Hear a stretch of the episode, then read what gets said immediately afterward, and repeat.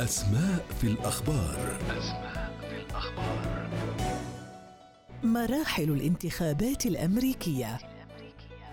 يتم إجراء الانتخابات الرئاسية الأمريكية مرة كل أربع سنوات. تمر الانتخابات الأمريكية في مداها الزمني الأطول في العالم بأربع مراحل. تبدأ هذه المراحل بالانتخابات التمهيدية ثم المؤتمرات القومية ثم الحملات الانتخابية وأخيرا يوم الاقتراع. تعقد مرحلة الانتخابات التمهيدية في جميع الولايات الأمريكية وفيها يختار الناخبون مرشحي الرئاسة من بين الأحزاب أو المستقلين.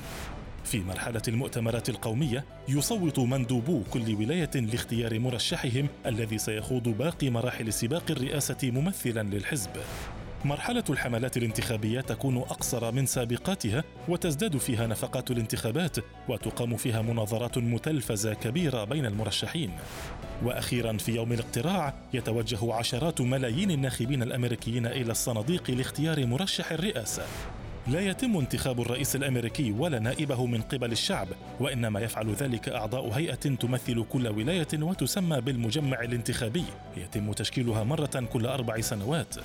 يقدر عدد الناخبين الممثلين لكل ولاية بحسب تمثيلها في الكونغرس. يعني هذا النظام أن الولايات التي تتمتع بعدد كبير من السكان لها عدد أكبر من أصوات الممثلين لها.